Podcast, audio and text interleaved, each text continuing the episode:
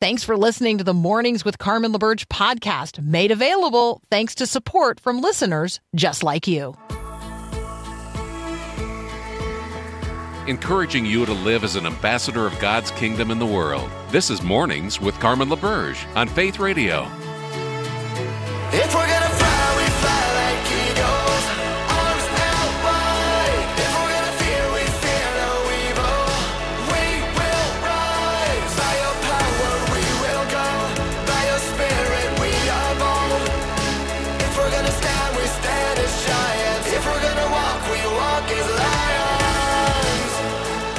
Well, good morning again. Um, it is hour two of Mornings with Carmen here on the Faith Radio Network on the 26th of January, 2023. And if you listen to the first hour, then you absolutely already know this. But um, I was clearly not paying attention to the show clock at the end of the hour. I was so busy talking about the doomsday clock that I completely missed the end of the hour. So there you go. that um, abrupt end to the program is not what we're looking for. Uh, and so I will try to do better. I will try to do better this hour. Um, what in the world is God doing? Like, just think about that question for just a moment. What in the world is God doing? Now, sometimes, eh, depending on the inflection in your voice, right? that question sounds different. Like, I could make a list of all the amazing things that God is doing. Like, what in the world is God doing? Or I could look at a situation and a circumstance or an experience in my own life and be like, what in the world is God doing? Like, right? One is appreciative. Let me account for all the things that God is doing in the world. What in the world is God doing? Let me look for those evidences of His grace and the way His kingdom is um, in, in evidence in the world around me. And, um, you know, all creation sings to His glory. Uh, or what in the world is God doing? Like, where is He? What is this thing is spinning out of control? Well, let me tell you this. What's God doing in the world? God is dealing with the sin that ravages the human life. That's what God's doing in the world. God is redeeming real people in real time from real sin and its effects. What in the world is God doing? God is dealing with the sin that ravages the human life. Um, you may remember a girl band called the uh, Pussycat Dolls.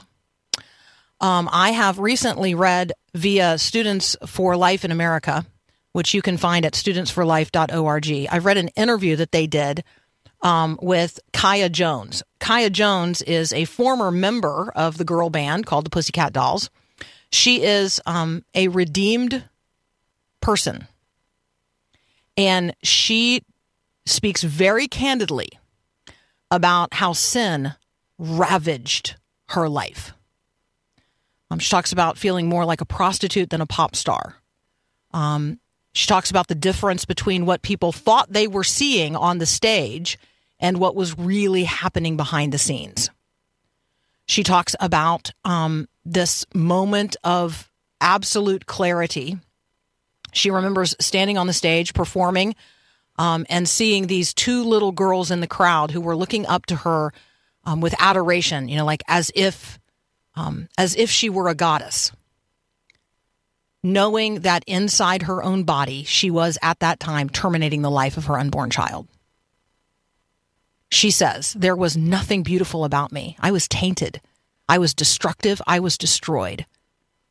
I was in chains. I was in bondage to the devil, the enemy of the realm of death, um, where I was living in my worst self. Um, that was her uh, aha moment, and it happened on stage. And um, she talks about how um, the perversity of the environment um, that was enslaving her led her to um, have two abortions while she was in the band. And um, one of those happened after being raped by someone she trusted. She's now in her late 30s and um, she has a very vibrant relationship with God. She is redeemed. Um, but she prays that God would give her a husband and a family. that God would give her now that which she, on three different occasions over the course of her life, has destroyed, and that is children. Um, she is a pro life advocate, and she is able to speak into the lives of young women in a way that um, I cannot. The Canadian born singer songwriter believes that there is a need, that there is a need today for us to take a hard look at the messages being promoted to young girls beauty, fame, success, and the impact those have on individual people and then the community uh, as a whole, but families in particular. She says we have to talk to young women about abortion. And we have to start talking with them um, about it, um, not demonizing it, not not adding regulations related to it. We have to talk with them about the damage it does to them. She says it's very damaging. When you've had one, you think, well, I can just keep having them. You actually don't think it's a big deal. Our culture has turned it into a form of contraception, she says. First of all, I want you to be praying today for Kaya Jones. I want you to thank God for her redeemed life. And that God would give her now the desire of her heart, which is a relationship with um, with someone who would become her husband, and that God would then give them a family. Um, children are a blessing from God, and um, we do not treat them as such. We treat them as commodities or problems to be solved or um, irritants to be I don't know. they are a gift of the Lord. And we're going to continue to bring attention to life and the sanctity of life and the way God is redeeming life today in Jesus Christ. Let's catch up with Rick Morton from Lifeline Children's Services. We're just simply going to ask what does it mean to say that human life is sacred or has sanctity? What is the sanctity of human life? That's up next here on Mornings with Carmen.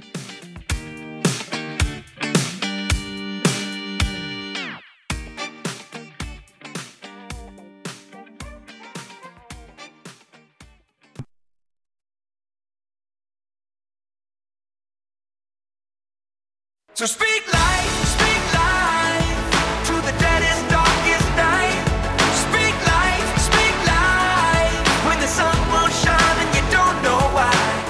Rick Morton is back from Lifeline Children's Services. You can find them and all their resources at lifelinechild.org. You can also connect there to their social media at Facebook and Twitter. Lifelinechild.org. Rick, welcome back to Mornings with Carmen. Thanks. It's good to be here. All right, so um, we call this Sanctity of Life uh, month. Uh, we just celebrated Sanctity of Life Sunday. Maybe we should just unpack that. What does it mean to consider human life sacred or sanctified? I, think ultimately it means that we see human life the way God sees human life, um, created in His image, created to reflect Him. That we understand that there's worth and value and dignity in every person, um, not even because of our own inherent worth, but because of how we reflect our Creator and and what we were created for. And and I think it that helps us to to really frame and, and to understand the issue that that there's there's no one who's less than in in the eyes of God. That we all are uh, image bearers and and we all have the ability to be able to bring glory to God and and to reflect his character and to put his creative nature on display. And if that's true, that means that there's there's no one that's not worthy of our love and respect and protection and and everything that we would do for anyone to protect the the dignity and the sanctity of life. So that's the way God sees things, right? God shows literally no partiality. Um, God sees uh, each person um, as as for what they really are, an Im- His own image bearer, created for His glory and His pleasure. Um, loves each and every one. Um, God shows no partiality. We as human beings, like that, is all we do. Like we, all all we see are differences. We don't see the sameness of all humanity. We see all the differences. Um, and I think that then we can't help ourselves but create some kind of hierarchy. um, Right. and so, yeah, and so just talk with us a little bit about you know jesus jesus says the poor will always be with you. Jesus makes reference to the least of these. Like he he recognizes um the way our minds and hearts work that we do create this instant hierarchy. Um and then he makes us responsible for those who have less or who are treated as less. Can you talk about that? Like the christian's calling in relationship to all of this Yeah, absolutely. I mean, you, you think about Matthew 25 where, where Jesus talks about the, the judgment and the separating of the sheep and the goats. And, and he says that, that those who are in Christ, those who are, are true followers of Jesus are going, we're going to be those people who, who care for the poor, who reach into and, and, and, and minister to those who are in those categories that we've created in society that are on that are on the outside.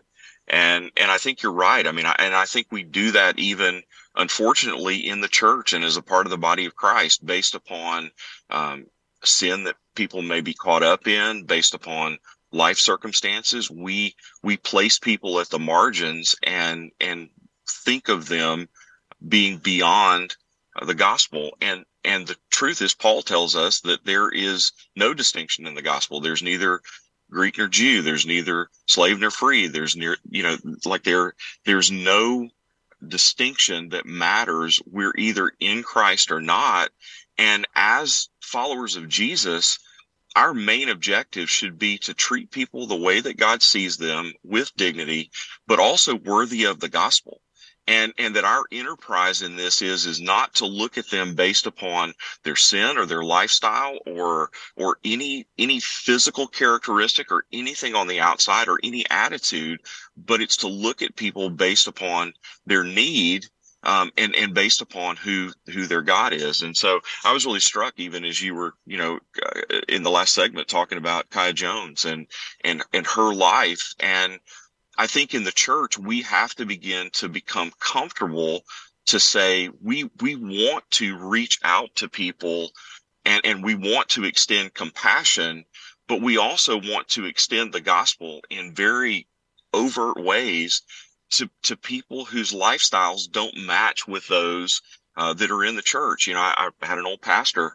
that used to say, we, you know, we expect sometimes that the fish are going to clean themselves before they jump in the boat. And, and being fishers of men and women means that we're out there and, and we're, we're meeting people where they are. Um, I, I think, you know, where we are today, Carmen, in, in today's condition of the sanctity of life, post Dobbs and, and where we find ourselves, it's more important than ever that the church bring, um, people in unplanned pregnancies close, that we love them well, that we, that we care for them, that we help to, to meet their needs in a very difficult and very confusing time. And, and in a, in a non-judgmental way, doesn't mean we have to accept the sin or the situation that got them there, but to show them compassion, but ultimately to show them the gospel and to show them that there's hope in their situation. They're not hopeless. Abortion is, is most of the time, uh, performed, I, I believe, in our society because of hopelessness, not because of convenience. And and so many of the women that that we work with believe they believe the lie that they have no option. They believe the lie that that there is no recourse for them uh, except to end the life of their unborn child. And many, most, do it reluctantly, um, do it grieving, not um, not in a cavalier way, but they believe they don't have options. And I think we in the church need to be on the front lines of saying, no, there are many options, and we want to be part of that, and we want to enter into that with you.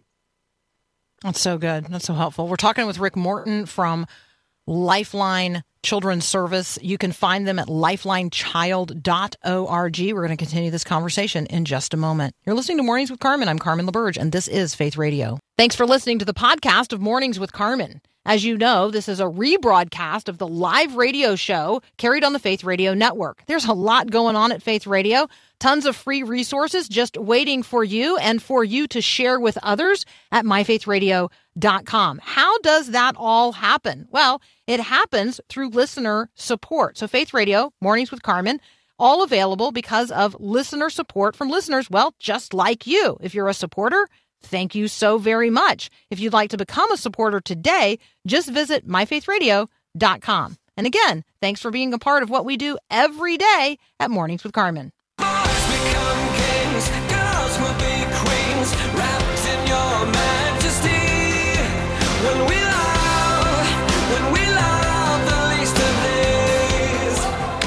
We're talking with Rick Morton from Lifeline Children's Services. You can find him and resources that are just excellent at lifelinechild.org. Um, Rick, let's um let's take a particular um, world event into view here from a pro life perspective. Um, you know, we have arrived at the anniversary of uh, the start of the war um, in Ukraine. It's really, really hard to imagine that a year ago we were, you know, we were wondering would Russia invade. Um, we were having lots of conversations about um, about where people would go um, and how the church would continue to function. And um, so it was, it was just, you know, on the 24th of February last year. So, I mean, like, we're just like one month away now. Um, Russia invaded Ukraine in this like incredible escalation, and we have just seen devastation wrought since then. I'm wondering if there are conversations happening among pro life ministries um, like yours about war and um, children and families and the gospel? Absolutely. You know, I think we there's a very different picture today than there was a year ago with regard to the the vulnerability of children. Uh, we know, for instance, now that there were about a little over 100,000 children that were in institutional care in Ukraine. About 50% of those children were uh, were in part time care, so they lived in in orphanages, lived in internats, not because they didn't have parents that cared for them. They lived in those internats because they had disabilities that kept their parents from being able to care for them well. And so uh, it was almost like a boarding school where the children lived in the internat most of their life, but would spend weekends at home and holidays at home all of those children have been dismissed back to their homes, almost 50,000. There are 40,000 kids that were social orphans that were a part of that number. So now we're talking about fully 90% of the kids that were in institutional care because their families could not care for them, that Ukraine had to make the decision to send them home into a situation where they know that their families are going to struggle to care for them. And so the the the environment that ministries are finding on the ground in Ukraine is that the the majority of people who have stayed in Ukraine who didn't evacuate to other nations and particularly orphans in that condition are in dire circumstances and and I think we we don't really yet know the the layers of trauma and the stories and and the the, the possible um, really terrible outcomes that are that are going to happen for children, but we can imagine. And and so I think for us it is it's now there's an urgency to to see the war ended certainly, but also there's a recognition that this has created a really complex situation that is that's really going to last for you know perhaps generations with the trauma and and the difficulty that you know that's been created by the war um, you know, there are 5,000 kids that have been evacuated that were institutionalized in Ukraine who've been uh, evacuated abroad.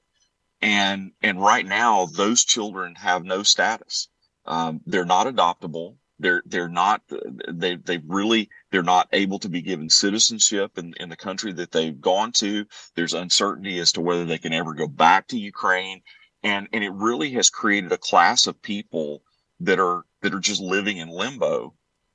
And that's what ministries that are on the ground are are pouring into at this point. And and and so we have very much seen a, a difference. People, ministries that we're affiliated with and, and partners that we have on the ground that initially evacuated out to Romania have gone back into Ukraine and they've moved back because because they see at this point the the, the great need that that's that exists among children and families, particularly children with disabilities and children that have come from families where they've they've relied on the internat system in order to help them care for their children uh, and and the just even meeting, meeting the basic needs of life uh, food clothing and shelter for those families is a daily struggle and we're having to pour aid um, and gospel witness into those families as uh, you know as they uh, have greater and greater need because of the devastation that continues to happen at the hands of Russia. I think we're also um, hearing about and and deeply concerned about um, l- reportedly thousands of children kidnapped by Russian forces um, and given um, to families in Russia, and I just um, it's hard to it's hard to imagine. Um, you know, the numbers are something like uh, thirteen thousand. At least those were the numbers back the first week of December when I kind of like last made a, a bookmark of that particular issue. Um, I mean, the, the destruction of of families and um, and the horrors of um, of losing a child in this way. Like there, there's going to be generational um, gospel work to do following this war, whenever it ends. Absolutely, and I, I think we we can't discount the the incredibly deep effect that trauma has on our development. We were we were designed and created by God to be reared in loving, nurturing, caring environments where our needs are met and, and where we begin to, to develop a basic sense of trust. And, and that basic sense of trust is, is not just something that helps to live well. It ultimately is something that helps us to be able to connect to God. And, and God rigged the system so that, so that our development is slanted when it, when, when things go well, that, that we develop as people who have a capacity to trust and, and we're able to transfer that trust ultimately to, to Jesus. And, and so, um, I think we, we think of this in terms of the humanitarian, uh, cost of a war like this, but, but we have to think about the spiritual cost of the war as well, that we're going to have to dig in, I believe, and, and marshal resources into meeting children and adults that have, um, that have struggled through this war with um, with intervention and and really digging into their trauma. And and that's going to be a part of the equation I believe of of us sharing the gospel and and pointing people toward uh, life that can only be found in Christ. Uh, but but we can't ignore the fact that every day that this war goes on it compounds that that sense of loss. It compounds that sense of uh, of, of fear and, and ultimately a sense of mistrust that, that there's nothing around me that I, I can depend on. And, and so it's, it's imperative that we, we begin to more and more and more lean in and to show people through tangible action, but also to tell people that there is some, something and there is someone that you can count on. And, and that's Jesus. And, and he is, he's present even in the midst of the war.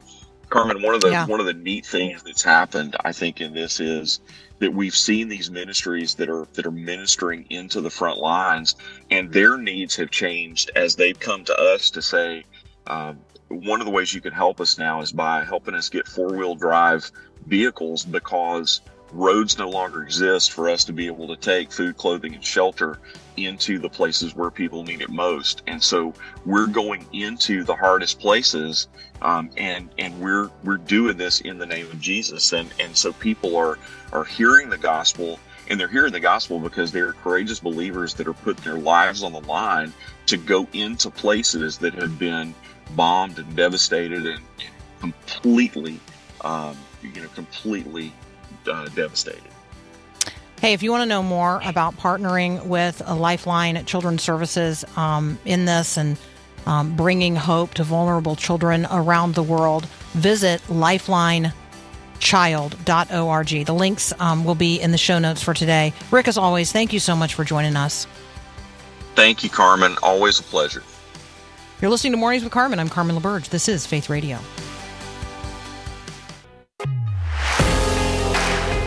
Hey, let's uh, jump right into our next conversation. John Wyatt is back. You know him from Matters of Faith and Life. He's going to join us next, and we're going to talk about something very, very close um, to to many of us. In fact, I dare say all of us. And that is um, how do we approach the conversation related to the sanctity of life when we um, have a person in our life who is dealing with dementia? Think here about a person with Alzheimer's or a person with a significant brain injury um, or who is born without the same kinds of capacities that maybe you enjoy. What um, what does it look like from a Christian worldview to treat everyone with the dignity of an image bearer of God when they're literally like not in their right mind and their mind doesn't work quote right john wyatt joins us next to count the.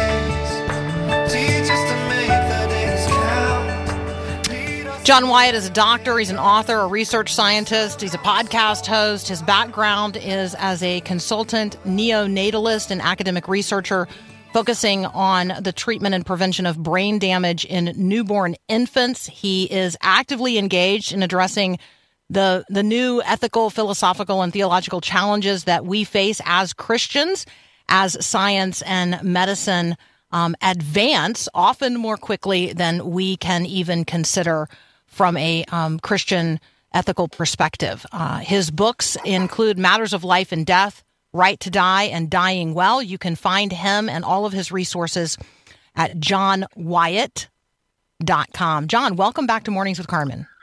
Thanks very much. It's good to be here. Thank you. I want to specifically bring into view today um, people who we know who are suffering with dementia and just talk with you about dementia and the Christian um, view and treatment of people suffering with dementia. Yeah, it's it's a huge issue, isn't it? And it's very close to home for most of us, and and, and certainly for me. My my mother developed a horrible progressive form of dementia, and, and she was transformed in front of our eyes from a lovely, radiant Christian woman into somebody who seemed just almost like a wreck in some ways. So, so this is very close to home, and I'm sure there are many people uh, listening who've who've also had an experience like that. I think of it um, in my own life as this world becoming um, more dim and losing its focus. And I guess I live with this hope that the um, that the kingdom of heaven is becoming like more into focus. That as the things of this world grow strangely dim, um, that the light on the other side is growing stronger. But we don't always really have evidence of that. No, you're right, and I I think obviously it's often very difficult to get inside the experience of someone who's becoming increasingly confused, losing their memories, losing their sense of identity and who they are, and so on. Uh, but the, I think you know one of the extraordinary things is that there's been some real uh, advances in the last few years by Christian people who've been developing new ways of, of caring for people with dementia, and particularly what they call the spiritual care of people with dementia. And, and I find this a really interesting and encouraging development. Okay, talk with us about that. Introdu- introduce us to some of those um, advances. So, the most important thing to, to understand is that though it's difficult to make contact sometimes with the person with dementia, the person is still there. They really are there. You know, I, I've heard people say something like, you know, that's not my mother in the bed. You know, my mother died years ago. That's just some kind of thing. But you know, that's not right. The person is still there, but that it, we find it often very difficult to, to make contact with that person. And what we have to do is to try to find ways to, to communicate, to make contact. And the most important things we're trying to get across is is first of all that I'm with you. I'm going to be with you. I'm I'm present with you. You don't need to be worried that I'm going to abandon you. Th- that you are cherished and loved and special. And also a sense of hope that that oh yes, you may be confused, you may be anxious, but actually together it could be different. I we together I can help you uh, to have a, a, a deeper sense and understanding of, of what is going on. Um, so help us enter in. Like I'm, I'm thinking. Um, music is sometimes a powerful uh, way of reconnecting. I'm thinking that for a person who um, has spent years in the church, um, you know, reciting uh, the Lord's Prayer and maybe the Apostles' Creed or or some other formulaic um, spiritual resource for them. I'm thinking that those are points of connection and reconnection. Am I am I leaning in the right direction? Well, certainly they are very important aspects, and music in particular seems to have this ability to communicate and to get through even when when words don't don't work very well. But I think one of the important things is, is that it will particularly be music from the person's childhood mm. and from their early memories. Because so often, as the, as the dementing process takes place, it's the early memories which are retained. And so, for instance, I found, and many people have found, that that actually readings from the authorized version of the Bible, uh, you know, that old St James version, seems to make more contact than the modern translations. Uh, and similarly, it's often the old hymns, those those uh, old hymns from our own childhood or from our parents' childhood, which particularly seem to resonate. So we we need to think ourselves back into what are the things that would really make a sense uh, to parent people of that generation, and also it's it's often rituals, you know, the, the, the basic rituals of praying the Lord's Prayer, of um, uh, of of praying together, uh, of whatever particular uh, church tradition the person came from. Those basic rituals are, are often very deep and very comforting and reassuring. Yeah, I'm I'm thinking that um, being able to receive um, the sacrament of communion um, that that taste and see component, um, particularly if it's offered to them in a form that they experienced when they were a child, um, or maybe at first communion, whenever that was. Like that's really helpful. And we have to. I love the way you expressed that, John. We have to think ourselves back to that. We can't say, "Hey, I really like to go forward and break off my own piece of bread and um, and dip it in a cup." If what they received, um, you know, very early on was in a different form than that, then actually returning to that form would be a point of connection with them in the way that the way I might participate in um, the Lord's Supper now might not be a point of connection for them. That's absolutely right. And I think also very important is that we need to do this in a gentle way. We're offering this. We're not forcing mm. people. It's, it's very easy for people with dementia who are confused or agitated to to feel that something is being forced on them, um, they react against that, and so it's this sense of gentleness: is is it, would it be all right if, or would you like to, or why don't we? Just gently suggesting and guiding uh, a, a way for people to join in, so they don't feel coerced or compelled or abused. Mm, that's so good. That's so good, and that.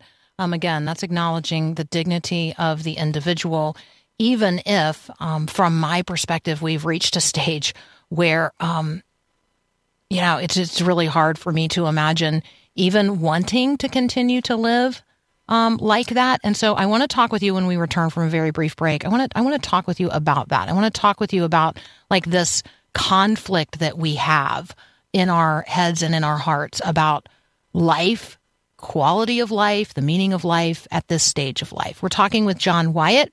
Um, you can find him at Matters of Life and Death.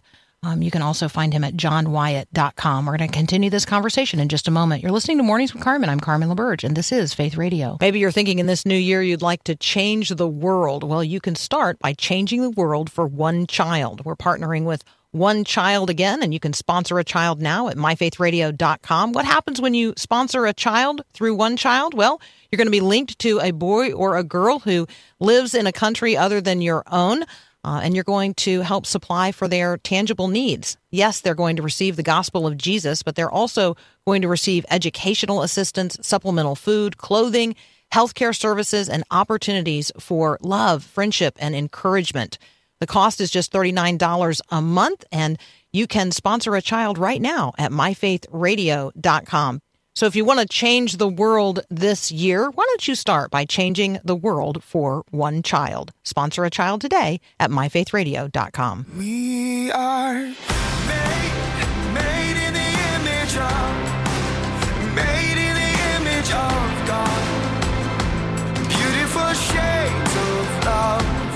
All right, because you're listening to this, I know you like to listen to things along with his son Tim. Um, our our conversation partner today, uh, John Wyatt, has a podcast called Matters of Life and Death. The last two episodes are on medical assistance in dying, and um, encourage you to check those out. Matters of Life and Death. Um, John, let's continue the conversation that we were having in terms of you know as Christians engaging with people who are suffering with dementia. Um, you know, there is this temptation to view it from a worldly point of view and say, this is not a life worth living. Like, this is a life that has gone beyond uh, value. Can you can you address that um, as a Christian and help me redeem that?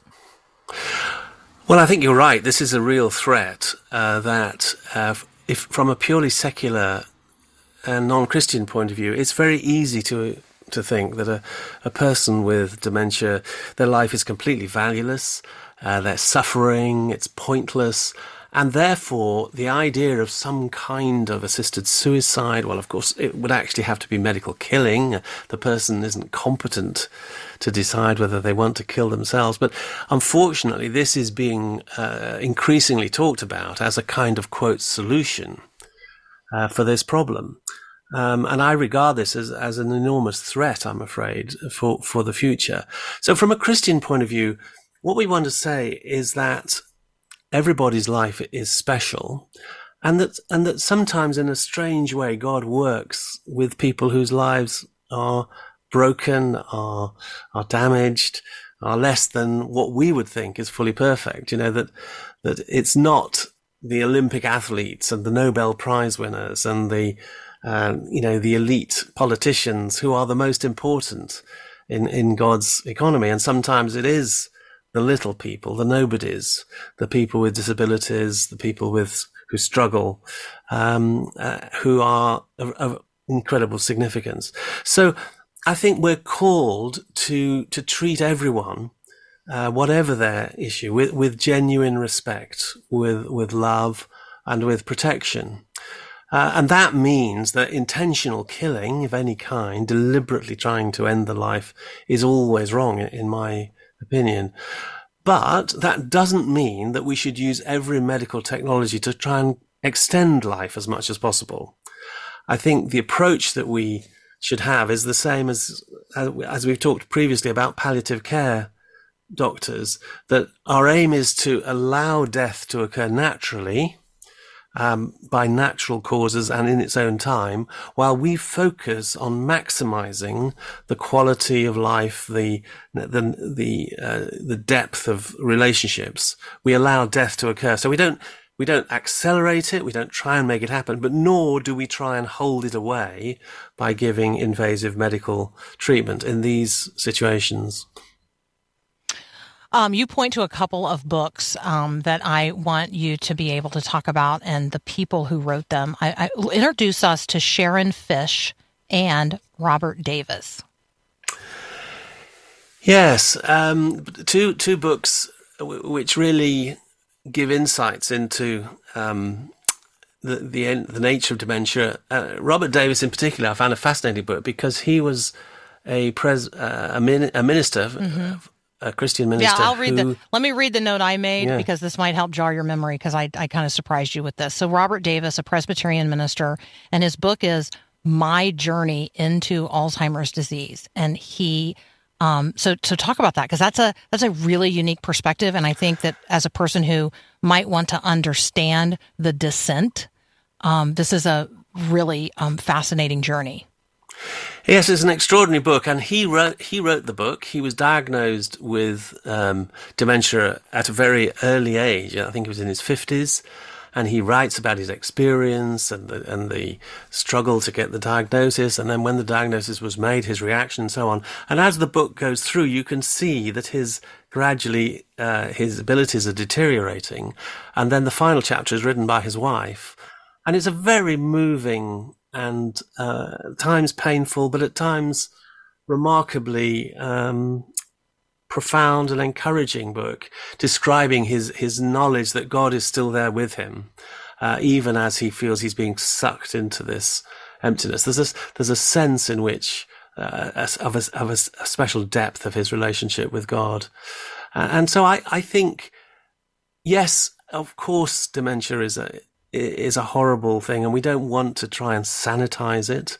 Uh, I think there's a place for lament and, and weeping when we when we realize that, that diagnosis but it's not all lost this is something that god in his grace and power can redeem. He can bring blessing and riches uh, out of the most tragic uh, painful circumstances. And i've seen that in in the lives of loved ones and i've heard stories others and i think it's even possible that there's a, a richness of spiritual wisdom and communication that can be going on even though it doesn't have words. You know, our tendency is we tend to overvalue the, the cerebral, the, the cognitive, what is going on in our brains. And sometimes as Christians, we think the most important thing is that I really hang on to I, I, what I know and what I remember and so on. And of course, all these things are important. But sometimes God takes those things away so that the depth the deep, non-verbal, that his work in the in the heart. And how do we know what the Spirit is doing deep in the heart of mm-hmm. um, of, of, people with who are struggling, uh, sometimes with severe dementia? Talk with us um, about the gentle um, and the, the, I'm thinking here about touch because when you talk about the cerebral and talk, sometimes we talk too much and we don't just offer a gentle touch, but sometimes we're also like afraid because of what the world has told us about touching appropriately and inappropriately. Can you just address that briefly? Yeah, I think that's a really important point. So I think touch is, you know, touch and hearing are the last two senses. As everything else is lost, um, in somebody who is dying or, or, their, or, their, brain is disintegrating, touch and hearing are always the last two um, senses that, that are present. And a, a, loving, gentle touch can be incredibly significant. However, you're right. We live in a world where we've become very uh, nervous about touch. It, it seems potentially abusive or sexualized or whatever. So again, we need to be very gentle. I think so saying something like, "Would it be all right if I held your hand? Uh, would it be appropriate if I if I gave you a hug?" You know, it's like it's kind of offering this, not forcing mm-hmm. it on people. Gently, uh, I, I think just holding a hand, putting a hand on an arm, just sitting, not feeling that we've got to say a lot, but just simply mm-hmm. being there, you know, is, is something that's profoundly, I think, significant and important. And um, mm.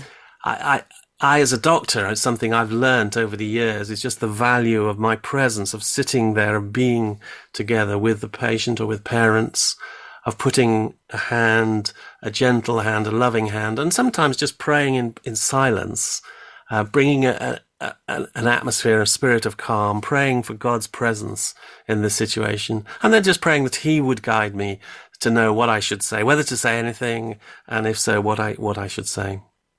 I love that. Thank you so much, John. As always, this is so helpful. Um, I've I've made a lot of notes. I will include them in the show notes for today, including all the links to um, John's articles and books um, and his website, which you can find directly at johnwyatt.com. Um, John, what a blessing! Thank you so much. It's a privilege. Thank you. We're talking about matters of life and death during this Sanctity of Life month. This is Mornings with Carmen. I'm Carmen LaBerge, and this is Faith Radio.